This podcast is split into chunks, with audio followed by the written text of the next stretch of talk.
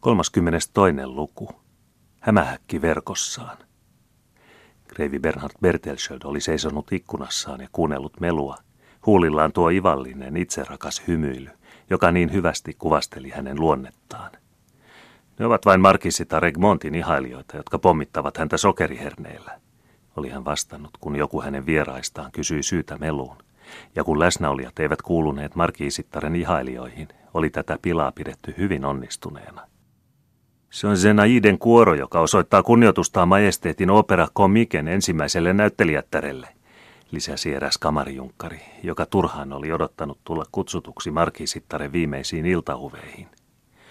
Käyttötaputtajilla on hyvät kourat, näyttelijätär on saava tarpeensa, huudahti mua madonsyömä presidentti, joka kuului nuoren ranskattaren moniin hylättyihin ihailijoihin. Kuulkaa, yleisö tulee tänne päin.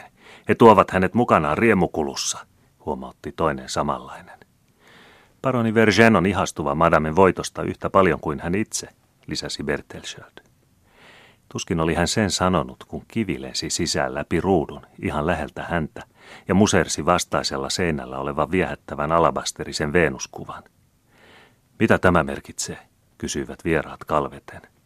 Harhaan ammuttu kuula, joka oli ajottu toisaalle, vastasi Bertelsköld. Mutta samassa lensi toinen kivi toisesta ikkunasta – ja kohta niitä alkoi tulla tuiskuamalla tämmöisiä tervehdyksiä. Mikä pannen tekotukkia epäjärjestykseen, mikä musertain, milloin seinäpeilejä, milloin kynttiläkruunuja. Morsian ulos, morsian ulos, huudettiin ulkona. Vieraat pakenivat pelästyksissään läheisiin huoneisiin. Isäntä itsekin näytti ensin vähän pelästyvän. Mutta mistä Bernard Bertelschöldiä lieneekään voitu syyttää, pelkuri hän ei ollut. Hän lähetti salaa sanan kaupungin ylipäällikölle pyytäen, että tämä puhdistaisi kadut, mutta siihen mennessä hän tarvitsi aikaa. Hän avasi parvekkeen oven ja astui ulos.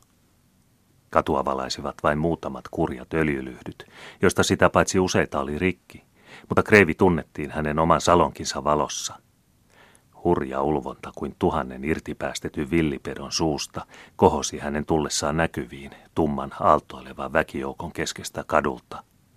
Kuolema veljenmurhaajalle. Pois kreivikonna. Morsiaan esiin, huusi vimmastunut joukko. Ja taaskin suhisi kivisade, tiheä kuin ukkospilven sadekuuro, tuo rohkean miehen pään ympärillä, joka uskalsi uhmata vapaata kansaa. Bertelsöd seisoi kylmänä, kädet ristissä, ja odotti kärsivällisesti, kunnes kauhea melu oli vähän tauonnut. Sitten hän koroitti korkeaan äänensä ja huusi. Minä kiitän jokaista rehellistä ruotsalaista, joka on täällä läsnä, siitä ettei hän säästä ylhäisiä eikä alhaisia, kun on kysymyksessä kostaa isänmaan puolesta. Missä on veljesi konna, huusivat muutamat. Hiljaa, kuunnelkaamme mitä hän meille valehtelee, huusivat toiset. Minä kiitän jokaista rehellistä ruotsalaista, jatkoi Bertelsköld siitä, että hän on käynyt kostamaan häväistyn hyveen ja loukatun isänmaan puolesta ulkomaalaiselle petturille, joka on tullut tänne riistämään hikemme ja työmme hedelmät, varastaakseen leivän köyhän työntekijän suusta. Se on rehellisesti ja kunniallisesti tehty, pojat. Itse olen jo lopettanut kaiken seurustelun tuon hävyttömän naisen kanssa, jota tänä iltana haette, enkä ole lepäävä ennen kuin hän on raipoilla ja vitsoilla ajettu vanhasta Ruotsistamme, joka on liian hyvä ja vapaa vierasten varkaiden raadeltavaksi. Hyvä, hyvä, ei kuulkaahan, hän puhuu kuin mies, rähisi helposti petettävä joukko, samalla kun äänet loitompana vielä jupisivat. Se on hänen luonaan piilossa. Missä on hänen veljensä? Lähettäkää joitakuta joukostanne tänne tutkimaan taloani, ja jos kavaltaja on luonani, niin älkää jättäkö kiveä kiven päälle, jatkoi puhuja. Kuka kysyy veljääni? Emmekö minä ja veljeni ole vaatineet kaksintaisteluun ylhäistä herraa, jota en tahdo mainita, vaan joka asuu tuolla pallohuoneen luona, koska hän häpäisi kansan oikeuksia ja sanoi, että kaikki aatelittomat säädyt olisi ruoskittava pois valtiopäiviltä.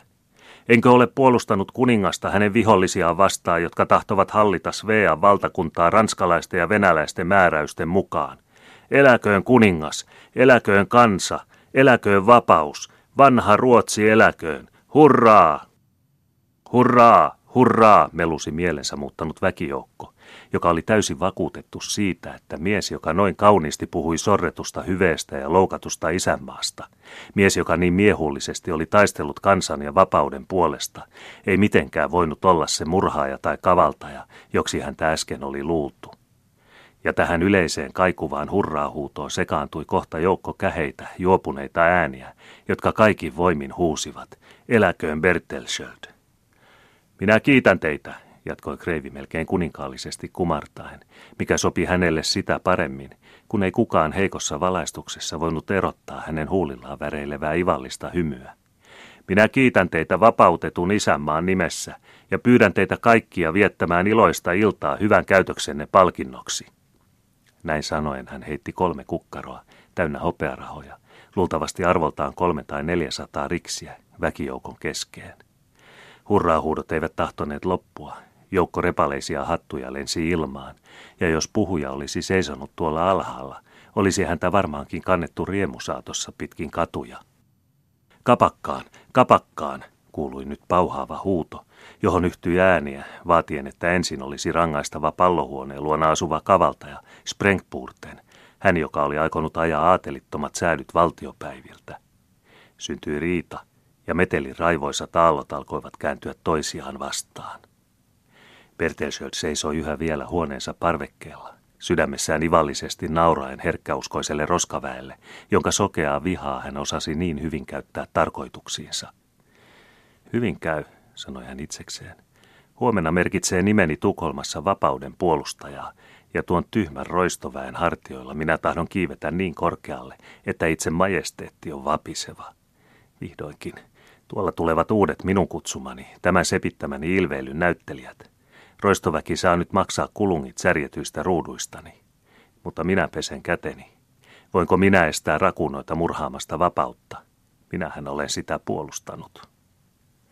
Sana, jonka Bertelsöld oli salaa lähettänyt ylipäällikölle, oli sattunut kuulevaan korvaan. Tämä herra kuului myssypuolueeseen, joka vallitsevan kovan tyytymättömyyden vuoksi joka hetki pelkäsi valtiopäivien hajoamista vallankumouksen puhkeamisen muodossa, eikä siis tarvittu muuta kuin viittaus, niin hän riensi jo kukistamaan uhkaavaa kapinaa. Hän oli antanut käskyn, että erään osaston henkirakunoita oli heti noustava satulaan ja riennettävä puhdistamaan katuja, maksoi mitä maksoi. Meluavan väkijoukon vielä kiistellessä siitä, olisi komentava kapakkaa vai pallohuoneelle – Ratsasti osasto Normanmin torilta vasempaan ja sitten Kuningattaren kadulle, ajaen edellään kaikki, jotka sen tielle tulivat. Närkästyksen ja hämmästyksen huuto kulki ratsastajain edellä ja saapui hotellin edustalla olevan väkijoukon kuuluville, joka äkkiarvaamatta huomasi olevansa peloittavan ylivoiman ahdistamana. Raivoisimmat asettuivat vastarintaan ja repivät kiviä kadusta, mutta ennen kuin he vielä ehtivät järjestäytyä, olivat rakunat heidän niskassaan ja hakkasivat sokeasti tiheisiin joukkoihin, ensin miekan lappeella, mutta pian jo teräpuolellakin. Kaikki vastustus oli turhaa. Oikealla ja vasemmalla kaatui väkeä hevosten kavioiden alle. Kirouksia ja valitushuutoja kuului sekaisin, ja muutaman minuutin kuluttua oli ratsuosasto ajanut sivu, karkoittaen edellään pakenevia joukkoja, jotka vihdoin hävisivät etäisemmille syrjäkaduille. Bertelsjöd oli vetäytynyt hiukan taapäin, mutta seisoi vielä parvekkeen ovella tuntien salaista vahingoniloa, semmoista, jota ei hän pitkään aikaan ollut kokenut. Kaikki oli hänelle onnistunut. Hän nautti täysin rinnoin siitä kostosta, jonka hän oli valmistanut kaikille vihollisilleen, vaarasta, jonka hän niin taitavasti oli välttänyt, ja siitä kansansuosiosta, jonka hän niin äkkiä oli saavuttanut tuolta halveksittavalta roskaväeltä, joka oli tervehtinyt häntä puolustajanaan aavistamattakaan, että hän kohta heittäisi sen katuun verta vuotamaan ja hevosten kavioiden alle tallattavaksi. Se tuta kompli, kaikki on valmista, sanoi hän itsekseen. Mutta hän erehtyi. Kaikki ei ollut vielä valmista. Jotakin vielä puuttui. Väkijoukon hotellin edustalla oli myöskin eräs markisita Regmontin palvelijoista, joka oli hiipinyt katsomaan, mitä järjetön joukko vielä aikoi toimittaa piiloutuneena vastapäätä olevaan porttiholviin, oli uskollinen palvelija äärettömäksi mielikarvaudekseen kuunnellut niitä herjaussanoja, joilla Kreivi oli parvekkeelta häväissyt hänen jumaloitua emäntäänsä, ja hän mietti mielessänsä kostoa. Kun sitten meteli kadulla oli tauonnut ja Bertelsöd vielä seisoi parvekkeen ovella, kaappasi mies porttikäytävästä kiven ja heitti sen niin pirullisella taidolla, että kivi sattui kreiviä keskelle vasenta ohimoa ja kaatoi hänet verta vuotavana parvekkeen oven eteen. Harvat jäljelle jääneet vieraat kiiruhtivat hätään. Kreivi Bertelsöd eli vielä, mutta hänen tilansa oli toivoton. Hämähäkki oli surmattu keskelle omaa verkkoaan.